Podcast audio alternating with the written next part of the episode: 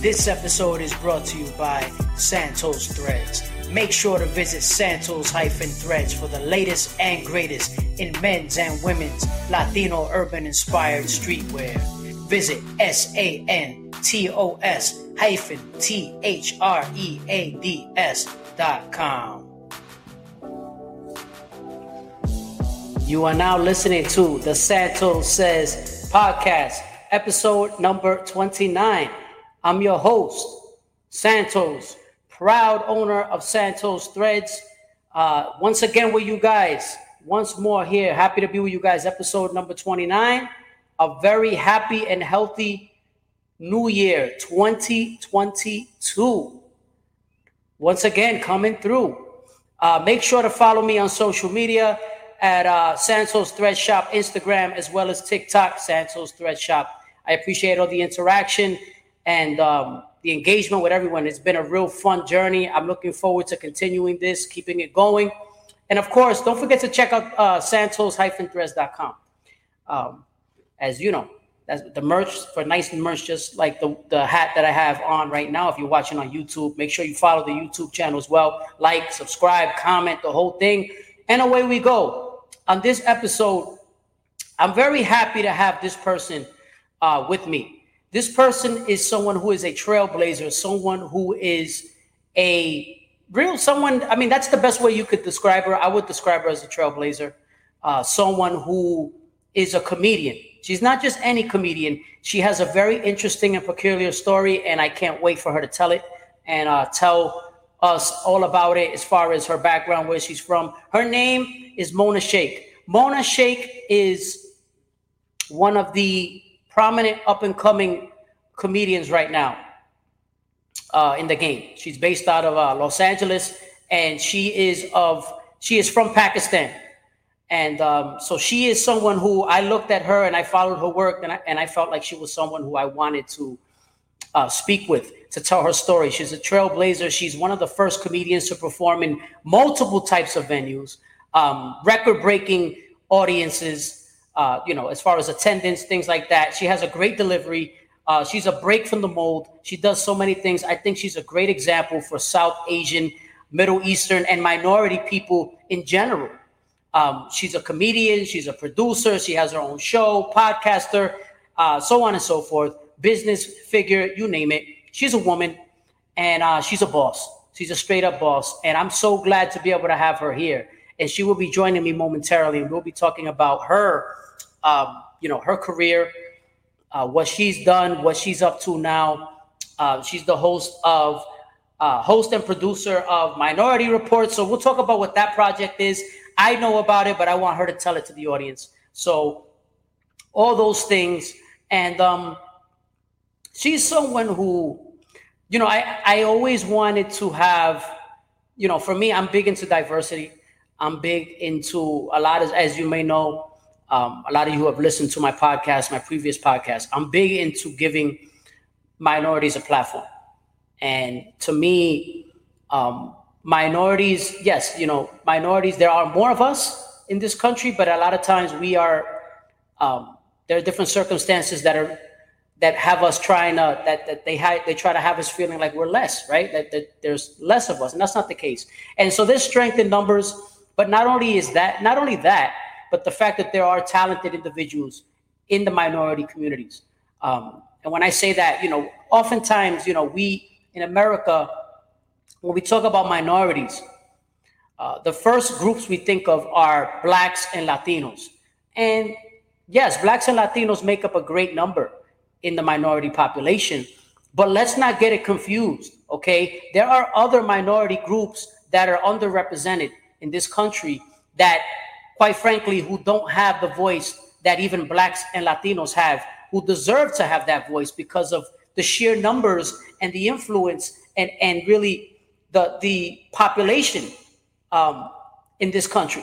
And so those, and I feel like what Mona Shaikh does, what Mona Shaikh brings um, to this world, to this world, I say the world, is quite refreshing. And she is here and we'll talk about it. We're going to talk about that. And, and just to wrap up my thought, just that what she brings to the game cannot be understated, okay? Cannot be overlooked. And so I'm very glad that she's here to join me. And joining me here is the comedian, producer, podcaster, businesswoman, trailblazer, you name it, and so on and so forth. And she's here on the show on the Santos Says podcast. I want to welcome to the show Mona Shaikh. What's up? Thank you for that intro. You know what? I'm, I'm just going to take you everywhere with me, man. You're going to be my hype man. I'm going to be showing up to the restaurant and be like, now comes Mona Shaikh, comedian, producer, broadcaster, trailblazer. They're like, um, it's just Chipotle. Relax. what are you doing? What are you doing? You are tremendous. I, I, I got to tell you. So I saw your work. I was familiar with your work, and I needed to have you on because you are someone who I look at you like a trailblazer. Um, I needed to have you on.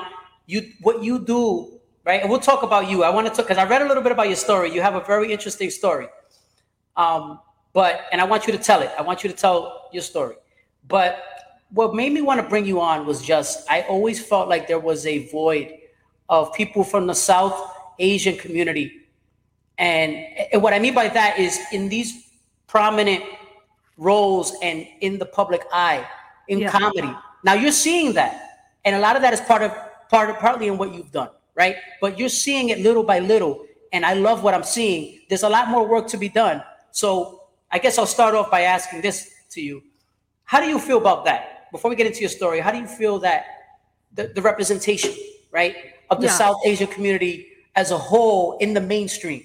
Yeah. You know, I, I feel like, you know, Mindy Kaling was one of the first ones who kind of really made a mark. Uh, you know, but I, I, mean, I love Mindy Kaling, you know, but Mindy also sounds like a little bit like a white girl. So I was like, okay, she, you know, so you're just like, okay, it's a little bit more digestible because you're like it's a brown chick, but if you shut your eyes, you're like, oh, that's a brown, that's a white girl. Okay, oh, it's a brown girl. Oh, white girl, brown girl. uh, you know what I'm saying? Like, you know, I, I love Mindy. I think what she's done has been outstanding. But I think the representation is changing pretty rapidly. I feel like across the board, especially in the past five years, I feel like the conversation, uh, you know, for people of color, you know, in general, you know, uh, Latinos, South Asians, uh, Black people, like you know the conversation has risen and you know you see a lot more roles now for us you know especially in media and representation. I, I think that has shifted a lot. Uh, a lot of that is changing. You know what? I feel like that's a conversation i always talk about. So much of it goes back to the decision makers right? Who's making the decisions? Who's saying hey uh, let's put santos up. Let's give santos uh, his own tv show. Uh, let's give mona her own radio show or whatever. So i feel like it's not just what's happening in front of the camera, it's also what's happening behind the camera. So that conversation is also just as relevant. And I feel like people who are the decision makers are really the puppeteers. They're really the ones calling the shots to be like, you get to have this and you don't. But I feel like with social media, with TikTok, with Instagram, with YouTube, you know, there's a decentralization that's happening. There's a shift of power where you don't have to go to the gatekeepers. You can go straightly to your audience. Listen, I have girlfriends right now who started doing comedy like six months ago, packing out rooms of 500 because they're wow. TikTok stars, right? Wow. They don't they don't have to go to you know Fox or any of the major networks. They they go and pocket that cash themselves. And now all these major studios and networks are coming to them to be like, hey, you already have a network because they're like, how can I dip my finger in that honey pot that you already created, right? So there's a shift of power that's taking place. So, you know, I feel like that more people go like yourself, like myself, we go and create online content, the more that kind of decentralization happens where you're no longer getting permission from the gatekeepers. You are the freaking gatekeeper. That's well said. That and, and that also is, has kind of led itself to the music industry too, right? Because it's like you have all these artists; they don't need the major label anymore. It's like the same thing. Besides, what what why do you think the power shifted? And I don't know if you followed this. I'm big G, uh, Jay Z and Beyonce fan. I'm I'm a New Yorker. Yeah. Yeah. I grew up in New York. I grew up in. Oh, you're in New York. Okay, I'm that's great. Yeah, yeah, yeah. You you're in New York, aren't you, yeah. Santos? Yeah, I'm a New Yorker. Yeah, yeah. I'm I'm from Brooklyn. I'm from oh Brooklyn, shit! Yeah, me too. I mean, I lived in Brooklyn. Um, and loved it. You know, uh, that was hands down my favorite. But if you if you I don't know how much you've paid attention. Beyonce and Jay Z, that's what Beyonce did. She was like, man, the record labels coming in, taking in all the cash. I'm putting in all the work. That's why she started secretly releasing her own album, secretly yeah. releasing her own videos because she wanted to flex and see what kind of power she had. And she was like, well, wait a minute. I don't need you. You need me. So right, I can right. directly go to my audience and pull in all that cash and kick you out as a middleman. And I feel like now that has translated uh, that that's on a more macro level but now you're looking on a more micro level where you're seeing young artists coming up across the board you know music uh, the art uh, stand up uh, you know and now i don't know how much you've been following crypto and nft that's yeah. going to change the game completely totally. i mean you're talking about decentralization on a level that's actually scaring the gatekeepers because the gatekeepers are like, yo, these people are gonna put us out of business. Like yep. we're out. Like we're there's no no longer gonna be a need for them. So there's a massive uh, shift of power. There's a lot lot massive uh, and you know it's not just uh, I know you were talking about representation, but you're talking about you know people who've never had access to power or were not given uh, access to power are not gonna have power, and that's right. that's pretty powerful. That's a beautiful thing. No, I, I agree with that, especially, you know, because like you said, you're wiping out the gatekeeper, right? So right. what are the um Sorry. you know, like what who's gonna hold you back? getting me all hot, man. there you go. It's about These to get the clothing are coming off. I don't know if this is gonna be present at the end of this conversation, but keep going, Santos. Go ahead, go ahead. so, so like I, I turn the camera down a little bit. No, I'm just kidding. It's a turning into a different show. Okay. All right. Yeah, right, right. um, so question for you, right? I, I was reading about how you started out, right? So you are from originally from Pakistan, right? Yeah, I was born and raised in Pakistan, um, and I moved when I was 15. Okay, so you moved to New York when you're 15 years old. Now, I, eh, this was part of your your history that I found interesting, right? I was reading that you grew up on Bollywood films, right? Yeah, for sure. So, right? So, how did because I know there are some I've seen some Bollywood films and there are some there's a comedic factor in some of them. There are different genres, just like sure. Hollywood films, right? Sure, sure. So, my question is how did you get into comedy having been influenced by Bollywood films, did you want to be an actress first at first, or how did yeah, that? I'm a, I, yeah, I'm a former uh, stage actor. I was a stage actor. I wanted to be a dramatic actress, Sanchez. I wanted to be a dramatic actress, and uh, none of that worked out. But uh, I actually, um, there was this. Uh, ama- I was like eight years old, and I watched this movie uh, with this amazing actress named Madhuri, um, and she blew me away because wasn't she wasn't just beautiful and you know pretty. She was funny. She was funny. And i was like oh how do you do th- i want that. That is what i want. And you know a, a lot of people ask me they're like can you teach comedy? You know you can teach elements of comedy. You can teach rules of comedy. But i think that inherent timing and stuff um I'm sure maybe you can perfect it. Maybe you can get better at it. I have seen it done. Uh, I have seen other comics kind of come up the ranks and be like, oh, wow, like five years ago, you weren't that funny, but now you got to figure it out. Okay, cool. Um, because there's layers, right? There's layers to this comedy game. But I feel like, I feel like a lot of times comedy chooses you. You don't choose comedy, it chooses you. So it has to be like, I choose you. I want you to deliver my message. Um, that's how I feel. Um, I feel like I've met other comics who say the same thing that they're like, comedy chose me. I did not choose comedy. And it's true. I mean, look, I wanted to be a dramatic actress. And I started taking these um, acting classes with this acting coach named Anthony Abeson. And Anthony Abeson, like one day pulled me on the side and he was like, You know, you're very funny, right? And I was like, Don't say that. I don't want to be funny. you know? And I was like, No, yeah, I, I don't want to be funny. And he's like, you can be dramatic and you can be funny. And he discovered uh, Ellen Pompeo, discovered Jennifer Aniston, he discovered Ian Somerhalder. He's discovered so many amazing artists, and he's quite wonderful. And I think that's where I really understood my own comedic timing and started doing stand up, and then just stand up just kind of took took over. It was just it was just like, oh, oh, this is my calling. Like this is this is it. Wow. I mean, that's interesting how you mentioned that it, it found you, right? It called yes. you. So many times in our lives, we, we, we're doing stuff that we don't even picture, you know, that, that we'd be doing. I would never. And, go ahead. I, I, you know, I have uh, girlfriends from eighth grade in Pakistan. That's when I left. and they hit me up on Facebook. They're like, "What do you do?" I'm like, "Oh, I'm a stand-up comic." They're like, "That makes total sense," and I'm like, "It does." They're like, "You were always the funniest. You were you were always the one doing the most daring shit." So, can I say shit? Yeah, yeah, of course. Oh, this is go ahead. This is your this is your show. Go oh, okay.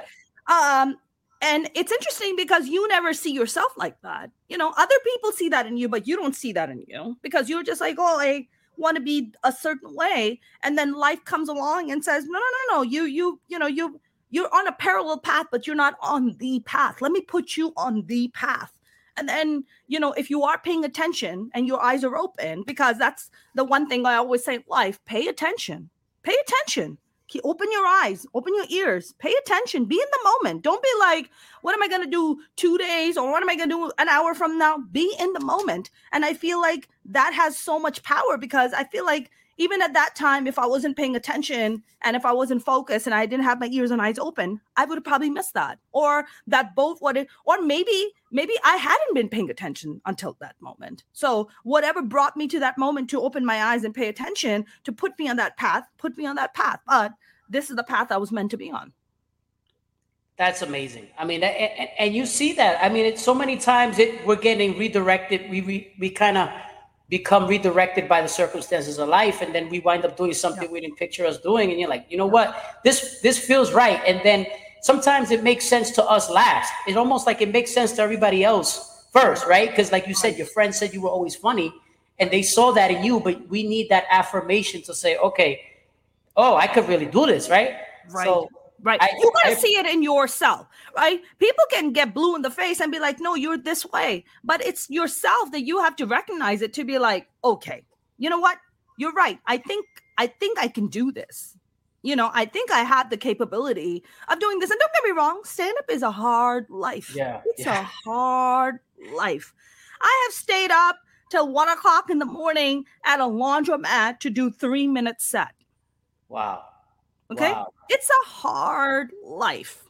And when you add the woman factor, you add the person of color factor, those are all just barriers that you now have to find your way and navigate your way out. And I think that's what I'm really excited about about what's happening with NFTs and cryptos and be able to go on TikTok and create your own content because I no longer had to, you know, wait. Look, I waited at a comedy club. I'm not going to mention because they are one of my favorite comedy clubs. And no, yeah, that's fine. Yeah. Seven years I waited outside their door. Seven years. Just hanging around network, trying to talk, trying to get in. And I figured out, I'm like, they're not gonna let me in. I don't fit their mold. I don't fit their mold. They don't know what to do with me. And the moment I left them, my career just started taking off. And it took me seven years to open my eyes and to pay attention. Could I have done it earlier? Maybe, but I wasn't paying attention. Wow. And, and and it's just having it's so interesting you say that because I think so so many times in America, mm-hmm. we there are so many preconceived notions yeah. of everybody, right? Of every group. Yeah. But I've always felt that in particular, people from South Asia are very misunderstood because yeah. they wouldn't be quite they're not typically the most vocal that's right per se right of yes. the minorities and i think that that that you can get lost in the shop in in the in the sauce if you that's will, right that's right that. i think i feel like the younger generation like my generation and younger you know, look, I I came, you know, I came to the US in the 90s and you know, I was a kid. Like, you know, I felt a lot of shame for my culture. You know, I got bullied in school for being like, "Oh, you smell like curry. You're disgusting. Get the fuck out of here." So I grew up with a lot of shame. So every time I would step out, I needed to make sure that my clothes didn't smell like curry. I wanted to make sure my hair didn't smell like curry. Like there was a lot of shame. And it's so funny because last night I have a girlfriend of mine. She's a very successful writer. And I went over to her place and she was like, Yo, can you make me some good homemade curry? Right. And I grew up cooking. So I love to cook. So I made this homemade curry. So this morning she sends me a message. She's like, My place smelled like curry this morning and it's divine. I love it. Right. And it brought me back to that moment as a child, like in America, to be so ashamed of my identity, to be so ashamed of my food, to be so to have carry so much shame. Oh, you're listening to some ethnic music? Turn it down so nobody's listening. Well, they're gonna look down at you. All that is gone now. All that, I mean, I, am not gonna lie, I still have that, right? I still have, I'll be listening to some music and somebody comes by and this automatic conditioning where I have to immediately turn my music down because there's shame. There's shame attached to it. To be like, oh, I don't, I don't want you to, I don't want you to look down at me as I'm like less than or as if I don't belong here, you know? Yeah.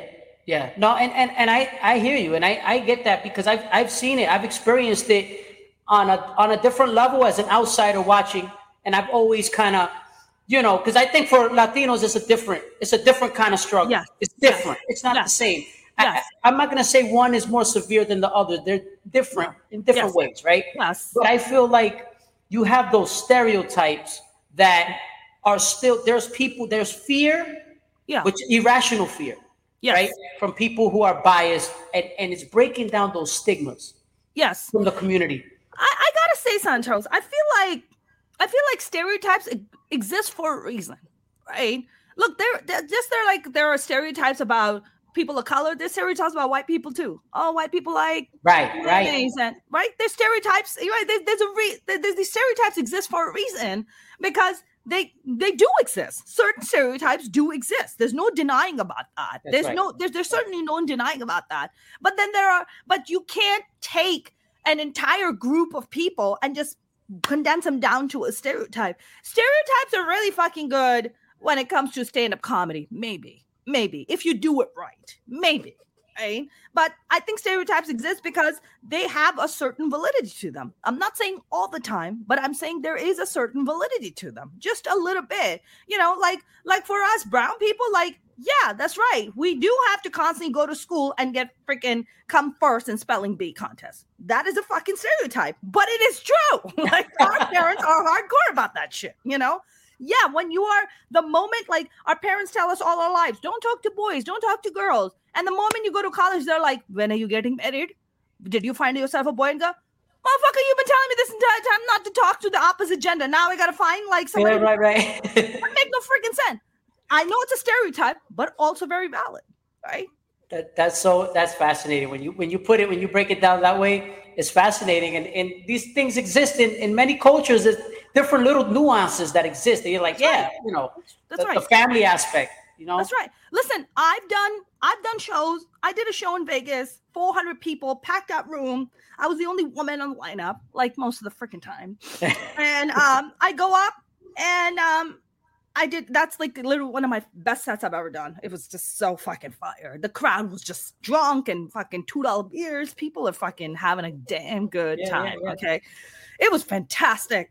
I went up. I fucking rocked and rolled. And the moment I got off stage, the host, who by the way happens to be Latino, which I was shocked because yo, like people of color should like feel the pain for the other. And he goes That's up on stage and he goes, "I thought this bitch was a terrorist." Now, what do you say to that?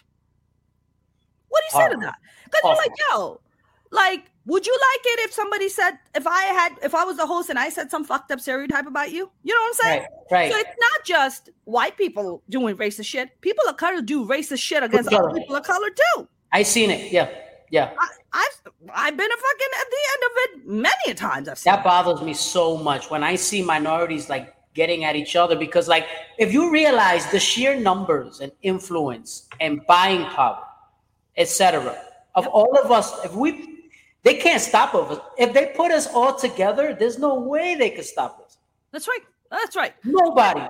But you know, I think a lot of I think there's this I, I have to I, I don't know how it is in the Latino community, but I've noticed this in the South Asian community that there's a mentality, there's a especially the older generation, this uh, scarce mentality, a mentality of scarcity. There's there could only be one role for yes. no you're right. That, that exists. Yeah Yeah. that exists Oh, oh, if I got something good, I don't want to share it. yeah I don't wanna that tell exists you. that exists Because you might you might also get it, then mm, that don't make me feel special anymore.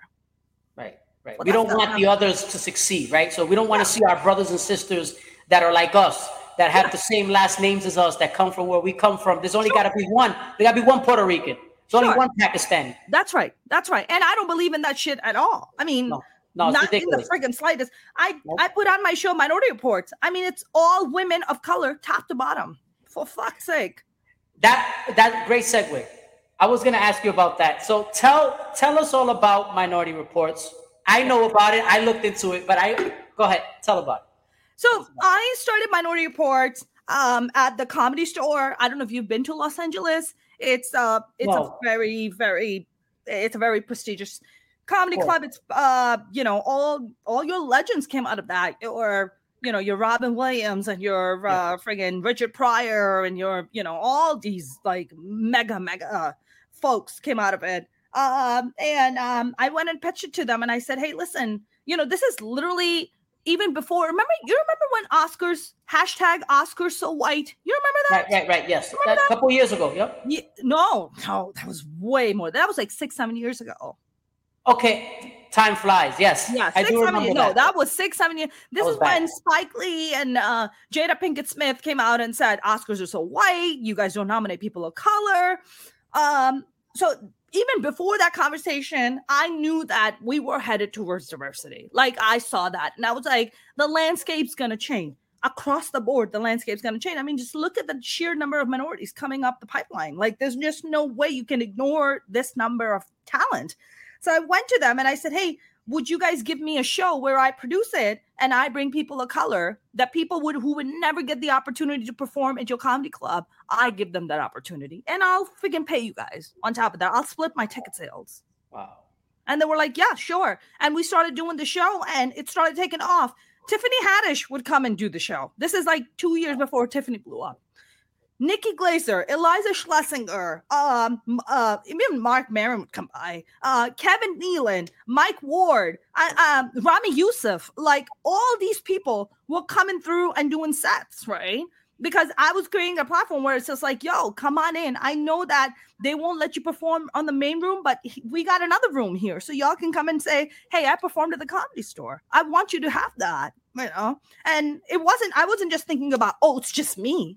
No, Indian, Pakistani, I don't give a shit. Come perform. This is a, you know, this is not just about us. This is not just about me. It's about us. Like we go as this together. That's where the power is.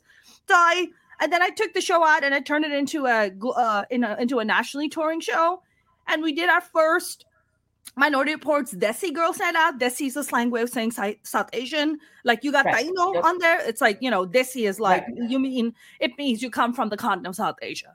So, you know, right, like yes, uh, Boricua, Boricua is for Puerto Ricans, you know, it's Boricua, the same yeah. Thing. yeah, it's the same thing.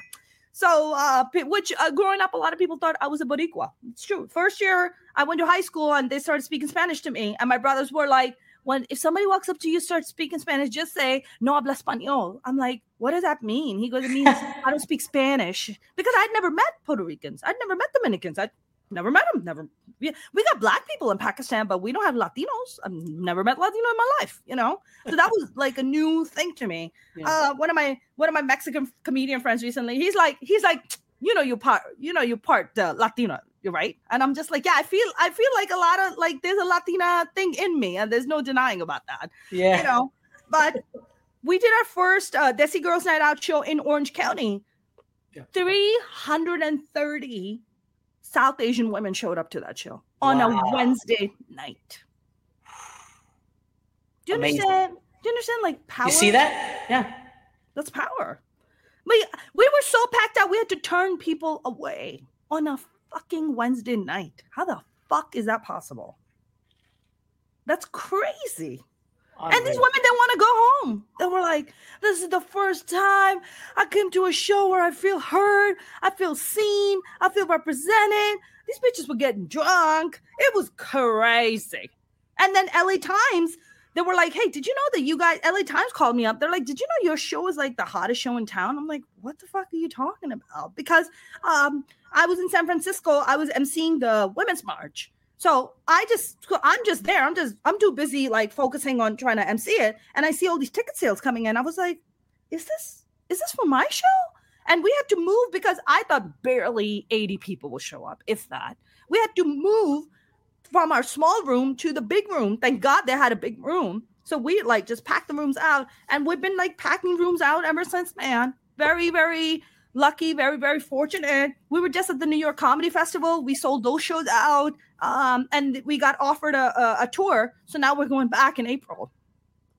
To um wow, that's wow. I'm gonna be in New York and New Jersey. Yeah. I got it. You know what? I'm gonna have to go see that.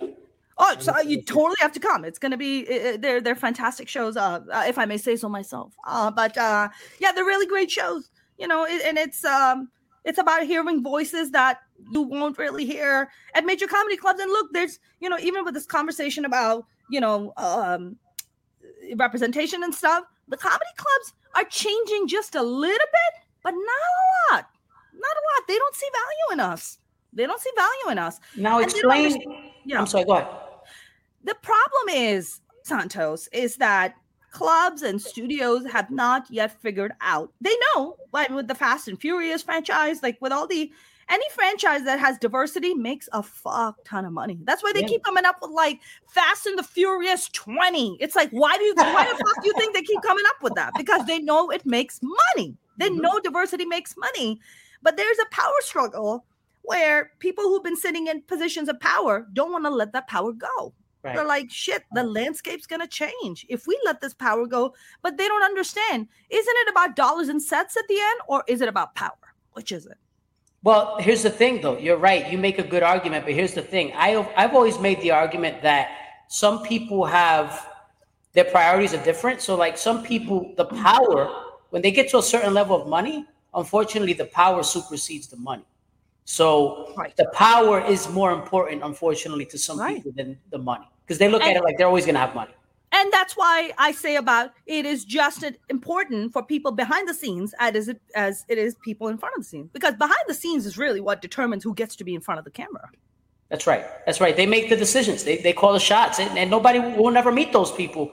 Half of us, right? The audience won't meet them, but that's those right. are the people that have all the they pull the strings. That's right. That's right. You, know? you were going to ask me a question. Yes, what I wanted to no, no, definitely. It was it was just along with what you were saying. Um, you answered it already for me. What I, what I wanted to talk about was 2019. I read something very interesting about you, right? So you made history. According to according to your website, yeah, you made history. You performed in front of 60,000 people. Yeah. Explain that to me. Uh, you know, I think I was so busy preparing for it, I didn't quite grasp the the impact of it. And I remember standing backstage, uh, I'm standing behind as they were going to call me on stage to MC it. And I start hearing people chanting, you know, like to bring me on stage. And it was like this wave, like washing over me. And I think I was so focused on work that it didn't hit me the magnitude of it like the magnitude of standing in front of 60,000 people and like pontificating about equality. Like, I, I, it, it was surreal, man. It, it, it's surreal. Like it makes me emotional. Like thinking about it, it's uh, it was so surreal. And you know, not just that, you're standing backstage with Senator Barbara Lee. You're standing with wow. the mayor of San Francisco. Like you're rubbing shoulders and shaking hands, and I'm just like, I just sling dick jokes on stage. Like, what the fuck? Right, right, right. You know what I'm saying? Like, I'm just like, I'm yeah. just I'm just talking jokes about my mom. Like what, you know, but um the uh my, my girl Sophia, who's the co-chair of the Women's March, you know, we we just randomly met. But I don't know, I, I don't believe in coincidences. You know, we were meant to meet each other. I met her at Politicon, which is a huge uh, conference that put together for po- politi- politics here. So there's all these conservative, you know, independent, um, liberal, like you know conversations that take place all these big celebrities come out all these politicians come out it's a massive thing that they do here and um, i was i just happened to i wasn't even supposed to be there i just showed up because my girlfriend had a booth she has this amazing organization called muslims for progressive values and I've been friends with her forever. So whatever she does, I support her. So she was like, "Hey, can you come and show a different side, more progressive side of Muslims?" And she's like, "You're one of the most progressive Muslims," and I was like, "Yeah, dude, I'm down. Let's do this." So people were coming to the table asking questions. You know, why Islam this and what happened in Islam that. And these two women come by and they're like kind of brownish. So I looked at them. I'm like, "Hey, what kind of brown are you?" And uh, they were like, "Oh, we're Lebanese," and I was like, "Oh, bring it in, Lebanese sister," this and that. I was just cracking jokes and being my stupid, goofy self. Um, and then at, when the Politicon uh, ended, you know, everybody's rushing out. There's like thousands of people, and they couldn't find an Uber to because it was too many people. So I was walking out towards my car, and I was like, "What's going on?" They're like, "We can't find an Uber." I was like, "Just jump in the car with me. I'll give you a car ride home." Um, and then we just became friends. And then she was like, Hey, are you going to be in San Francisco? I was like, Yeah, I'm coming out to do shows next week. She's like, Let's grab dinner. We had dinner. We didn't talk about the you know, the the, the you know the uh, thing uh, Women's March at all. We were right. I was talking to her, just shooting the shit, and then two days later, she's like, "How would you like to MC it?" And I was like, wow. "What?" I was like, "You want to MC this?" I was like, "Are you sure you're choosing the right person?" She's like, "I know I'm choosing the right person. You can do this." So I think it also goes down to opportunity, Santos. You know, sometimes you just need that one opportunity. You know, you can you can have all the talent and all the skill in the world, but if you're not given opportunities, and you know, and if you really scratch the conversation that we're having, and if you really get to the bottom of it, all we're talking about is opportunities. That's right. That's right. Yeah, that's well said. You couldn't have said it better. That's right. That's how I would sum it up in one word. Just the opportunities that that everyone else should have. Right? right. If you have the talent, if you have the preparation, if you have the wherewithal, right, yeah. the desire, why shouldn't you have the opportunity? Yeah. You should get the opportunity. Right. Right. And it's just it really is and I, and I think that's what the gatekeepers have been depriving you know uh, um, people and people of color especially you know and women especially women, you know yeah. uh, just kind of opportunities we've been like oh you have to be this way and that way and you know um i talk about this when you know what turned me off from acting and really what put me in the path of stand up is because i was up for a lead role in a in a pretty big independent budget film and the reason i lost that role is because they brought me in for like five freaking producer and director sessions. And at the end, they didn't give me the role because I wasn't quote unquote hot enough. What the oh. fuck does that oh. mean? Hot is different to different people. And that and the lead actress that they hired, she was so bad they had to cut her out from 80% of the movie. That's how bad she was. But they gave her the role. They gave her the role because she was hot. Hot. But she had no skills. She sucked. I, I, don't even see her. I don't even see her around anymore because no, of course, because she was she, she wasn't any good. She, I think she quit the business. But you wow. know that. But honestly, I'm grateful for that. I was pretty devastated at the time, but I look back and I'm like, thank God I didn't get that. Thank God, because it put me on the path that it put me on. Because that yeah. wasn't my path. This was.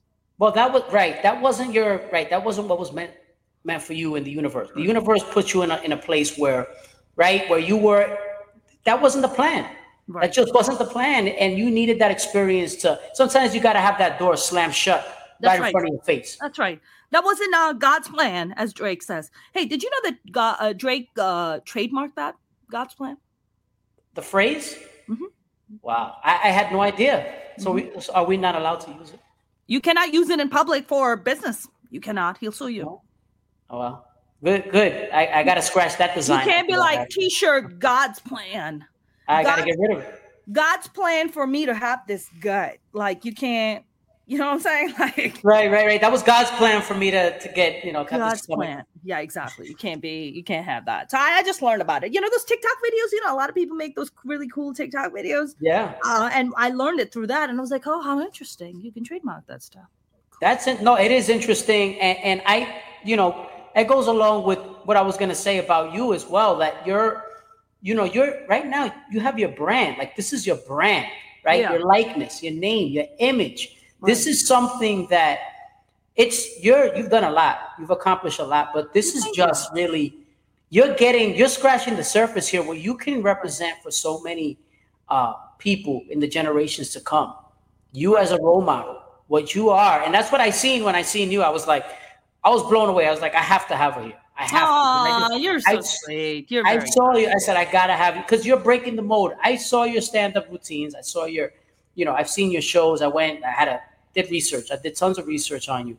And so I saw, look, you're breaking the mold because you grew up in a conservative Muslim, right? Yeah. Most as a Muslim.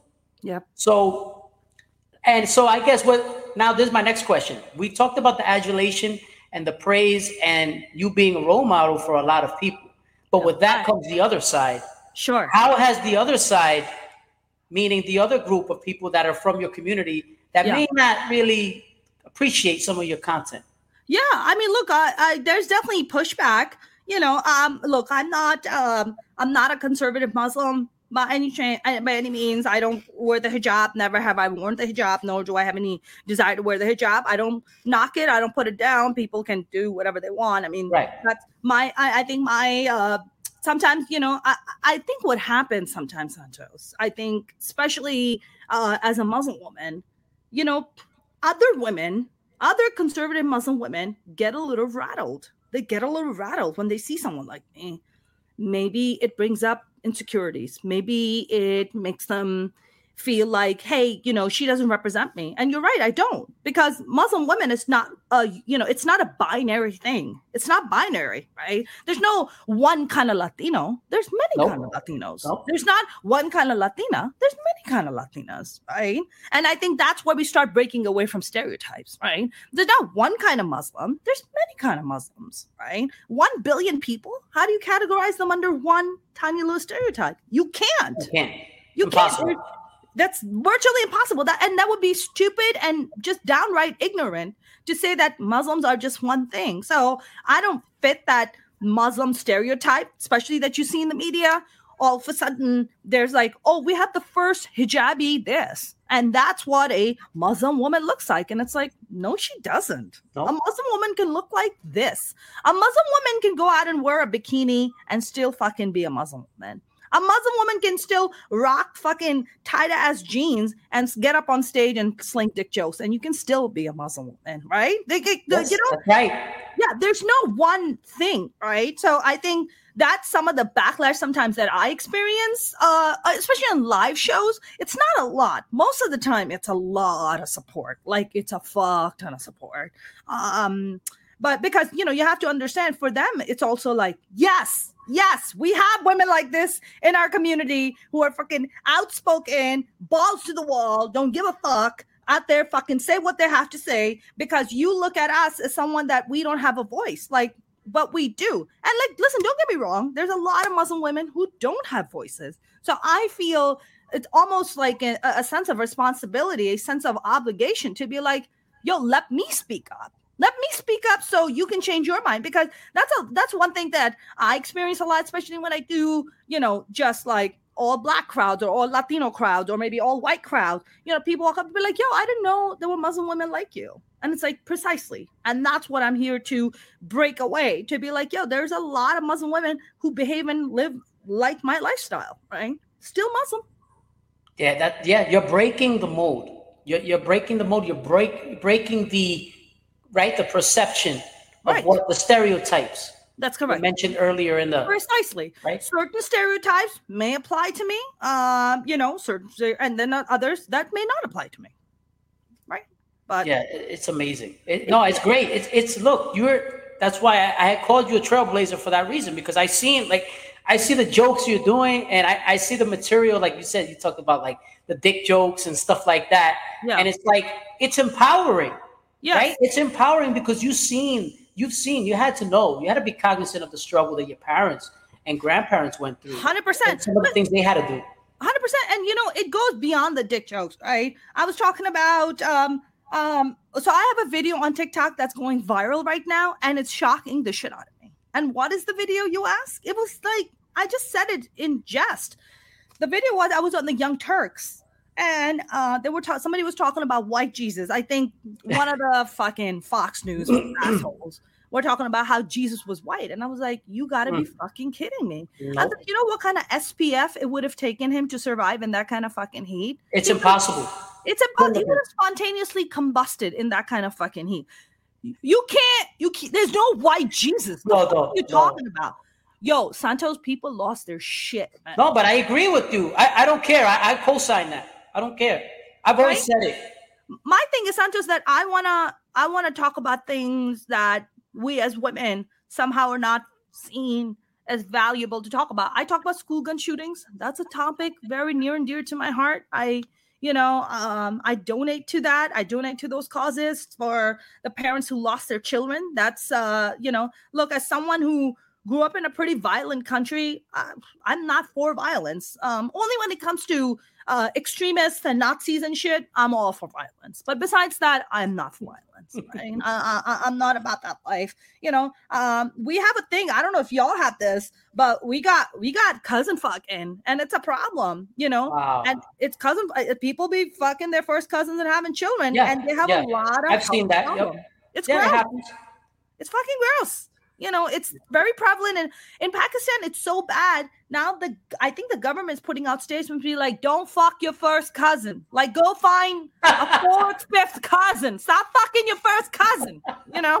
And like people got some people got upset. They're like, yo, why you why you calling it out? Because it's not just wrong, it's morally wrong. Yes, morally wrong, he- serious health ramifications you're passing those fucked up genes down to your kids. Like those poor babies didn't ask for this shit, you know. Yeah. Even the doctors, Pakistani Doctor Association uh, in America is going out to Pakistan and be like, "Yo, you, guys, you, you need to stop doing that. Y'all need to stop. There's more than there's so many, so many people to fuck. Like, stop fucking your first cousins." What, what do you attribute that to? I, first of all, I didn't think we were gonna make that left turn, but it's a good one right? I, that was the last thing. I did not have that on my notes. Like, stop fucking your cousins. Cousin, cousin fucking. stop fucking your cousin. Um, I think. Curious. I think what it, I think what attributes to is uh, sometimes it's about keeping money in the family. Oh, oh, okay. It's about keeping status in the family. Uh, it's about feeling as if you know maybe you're like, oh, I, you know, why am I gonna go look for somebody else where you know we're already at a certain status? So we want to keep those people. We a familiarity thing. Uh for us it's not for us it's not just two people getting married it's families getting married. So families have to get along. So if families are already getting along and the kids are the same age then they're like why would we not marry? Right right. You know what i'm saying? Right right you know? yeah that makes sense. That makes sense. Like, I, am curious. You know, for, curious. Exactly. For us in America, you're just like, I like this person eh, maybe I like the mother or not, or the father or the siblings. Who gives a shit? But I love this person. I'm going to marry him. It's not like that in South Asian culture. No. It's not like that. If your family matters, wrong, you ain't getting married. Period. Wow, That's wow. not happening. I mean, I, I I kind of had that idea already. You know, I, from what I've you know been told. No, sorry, don't get me wrong. Let me just caveat this by saying don't get me wrong, there are people who go against their families and get married, and then their families like, you know, throw them out of the family. They're like, I don't want to talk to you, this and that. That does happen. But most of the time, it's very much about, hey, are the families gonna get along? It's a it's a it's a sta- it's a status of symbol.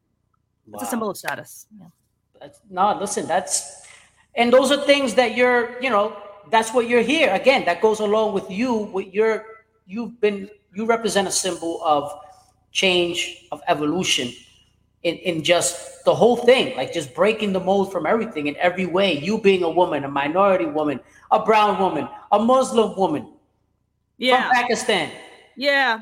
I feel like, yeah, I feel like uh, also, I, I think a lot of the American born South Asian kids don't understand the kind of privilege they are born in. Yeah. Yeah. Look, if you are born in America, you are born in privilege. I do, even if you're the minority of the minority of the minority, you're right. You are born with a certain golden ticket in your hand that if you work hard, you figure that shit out, you can make money and pull yourself out of poverty. You have to understand in countries, in in, in South Asian countries, um, that is rough because the government does not provide you any support system right? There's a lot of bullshit. There's a lot of red tape. If you're born in a certain family, you more you know it's hard to break out of those fucking molds because the there's no like structure that really supports you. Do people do come out of it? Absolutely. How do i know? My my my father did. My grandfather did right? My grandfather, when the migration happened, and I don't know how much you know about the history of India and Pakistan, I but do. in 1947, so. when the when the British finally fucked off, yeah, they left us, and then you know, I love how you said that. Yeah, they, they fuck off. Um, and then the Muslims and the Hindus were getting into a fight, and Muslims were like, "Yo, we're not feeling represented. We don't feel like we have a voice." We want our own country and we want to cre- create a secular nation. So Pakistan was supposed to be a secular country, not a Muslim country, a secular country. Right, and a lot of people right. don't understand that because the founder of Pakistan, uh, Jinnah, Jinnah wanted a secular nation because he he was like, look, if I as a Muslim don't feel represented, then there are other minorities who also don't feel represented, and I want you to come and feel wanted and accepted in this nation. Yes, if you're Muslim, great. But if you're not, I want you to feel represented because he himself wasn't a practicing Muslim. He married a Hindu woman and used to drink and fucking party it up. He came from a very wealthy family. Wow. You know, he went to Oxford in a time when you couldn't even think about going to Oxford in London. Right? I mean, oh, you're talking Right. about like a, a time when brown people were fucking were we were a bunch of fucking coolies. That's what they use. That's the equivalent of N word for us. Right, used right, right. coolies. Yeah, I, I'm familiar with the term. yeah, Yeah, that's what they used to call us. And for him to come around and to be like, yo, and to be so progressive thinking, to be like, we're going to create a secular nation where anyone who does not feel like they're wanted or, you know, accepted come to this country. And one of the things that Jinnah said before he passed away was uh, just like, he's like, yo, don't let the fucking religious extremists, don't let these mullahs take over this country. They'll fucking destroy this country. And that's exactly what the fuck happened. You know, that's why Pakistan is such a fascinating country. You see a lot of brilliant people come out of Pakistan because it's a war between the extremists and the intellectuals. So my family are all intellectuals. That's who that's the family I come from, even though conservative, but intellectuals. that is fascinating. No, I, I appreciate you sharing that here um, for sure because I, there's so many people who don't know this. You know, I mean, I, I so learned something. Yeah, it's so nuanced. Like you gotta be there. Like I when I came as a as a child, I had fellow Pakistani and Indian kids in high school putting me down, calling me a fob, calling me Wow. a booger, like calling me all kinds of fucking horrible names because they felt that I was less than them because I was born in their fucking mother country. Those same motherfuckers today are walking around beating the goddamn chest saying, "Oh, we're so proud to be this." Bitch, when I was that, you was putting me down, bitch. That's right. Now, Right. now you're doing it because it's fucking cool. Yeah. Well, also they, you, they're doing that because you waved the flag for them to do it.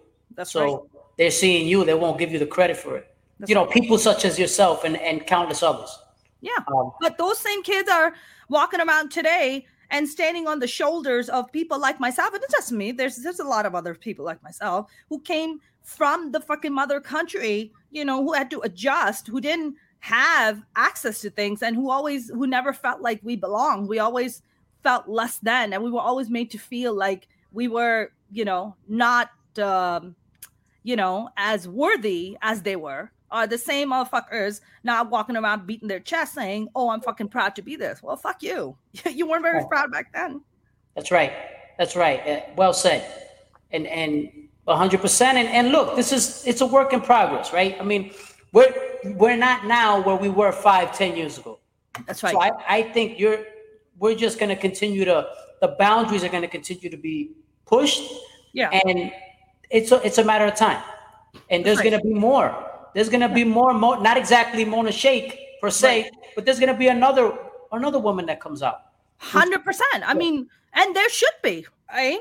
Because again, it goes back to there's not just one kind of this Santos does not represent the entire Latino community, right?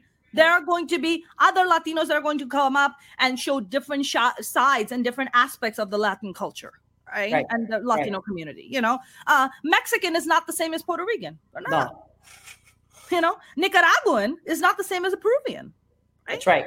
there's there's these nuanced things. A Dominican, right, is not the same as a Chilean. Like No, not even close, right? no, very different. and even among the Latino culture that I have learned about among through my Latino friends, you know, have the same thing as we do in South Asian culture, which is colorism. The fairest Yeah, you are, unfortunately, yeah, the higher you up are in the hierarchy. yeah. The darker skin you are, the lower you are in the hierarchy, right? And that's a prejudice that we have amongst our own communities that we have to fucking call out to be like, yo, there's colorism here. And I Mhm. want to call this shit out because it's bullshit. It is. It is. That exists. And I think that's one of the commonalities among many. We have many commonalities as far as um, Latinos and South Asians, but Yep. that's one that's very prevalent. As far as the colorism, that's a real thing. And I, I've been, you know, adamantly against that myself. And um, I want to also give a platform to talk about that too in the future because that's something that I don't, you know, I don't, I'm not with. And we need Yeah. to break down those barriers. Hundred percent. The only reason, uh, especially in a in a in a Muslim, uh, you know, South Asian family, they would accept um a black person is if they're Muslim. That's it. That's their Wow. only card in. That's the only card. The only reason you get a pass is because you're Muslim. And even then, that's kind of resisted to be like, oh, you're gonna have you're gonna have dark skinned children. Do you really want that? Yeah, bitch. Awful. Yeah, I fucking want that. Because I love this person. Who cares? Awful. Yeah, there's a there's a lot of that, but these are very deep rooted generational insecurities that are now being addressed. Thank God, you know, from our generation, and thank God the younger generation is gonna change that. I think the younger generation is doing a fantastic job, by the way. Absolutely. I think a lot of people take a shit on the younger gen. I think they're doing a fantastic job. Maybe, yeah. maybe people, maybe they're like, oh, you know, maybe they have a peanut allergy. All right, I'll give you a fucking pass. gluten, gluten allergies. You want to be gluten free? Fine, I'll eat all the bread anyways. It's all good. You know what I'm saying? Like, I'll right, give you a pass. I'll give you a pass. But look at what everything that's happened, especially even during the pandemic, like Black Li- Black Lives Matter mar- marches. Fantastic, right? You see people of all color and right. genres and backgrounds coming forward to be like, "Yo, you, you stop killing our black brothers and sisters, man. That ain't fucking cool." Nope. And nope, it's been happening cool. for years. They've been screaming on top of their lungs to be like, "Stop fucking killing us. Like, what the fuck are you killing us for? Like, what? Just for being dark skinned? Just because you have some fucked up you know institutionalized racism that's been inbred in you for years and years and you just keep fucking killing us for what so i, I feel like all of this is uh, and, I think the younger generation has had a really big role to play in this, and, and I really do commend them for it. Absolutely, yeah. We have to give them, uh, uh, we have to give them our, our respect, and we have to give them our support because they are the ones that are going to help push forward more change in the future. Hundred percent. So before we go, um, tell us about any things that this you have a, going this on. Was a da- this was a damn good conversation. This is actually one of my favorite interviews, Santos. I appreciate that. Thank you so much. I really do. You're I, a really good interviewer, man. Good job. Thank, thank you so much. I, I appreciate that. Trust me, you're a great guest. Um, oh, thank you. Definitely, definitely, and and we'll we'll definitely connect. We'll connect again because I have to see you in in. in yeah, uh, I have to see you live. Yeah, yeah, yeah. When I, when I come to New York, yeah, absolutely. Please come. I, I would love for you to come. I will. I will definitely catch that. But before we go, tell us what you have going on. Um, I am leaving on Saturday, if that is if it goes through. Uh, so get this. Last week, um, I went and I was gone for seven days to perform on uh, Carnival Cruise. So while I was on the cruise, the cruise director told me, the entertainment director, that I was making history by being the first South Asian, Middle Eastern female comedian ever, actually comedian period, male or female, to ever perform on a Carnival cruise. Wow. Wow. I was like, what? it's I'm just like, what? And you never had one of us before? They were like, no. and people were fucking fascinated, Santos. They're fascinated by the stories. They're, you know, my uh not not not in a braggadocious way, not bragging about it. 300 people showing up to my shows on a cruise? Pretty good. Because they want to hear your stories. They want to hear my story. They want to hear what the fuck I have to say. Powerful yeah. shit, man. Yeah. So I have another cruise I'm going on this Saturday. Uh, leaves out of New Orleans. So fingers crossed if uh, Omicron doesn't come and fuck us all up, um, uh, then I'm gonna be going on the cruise.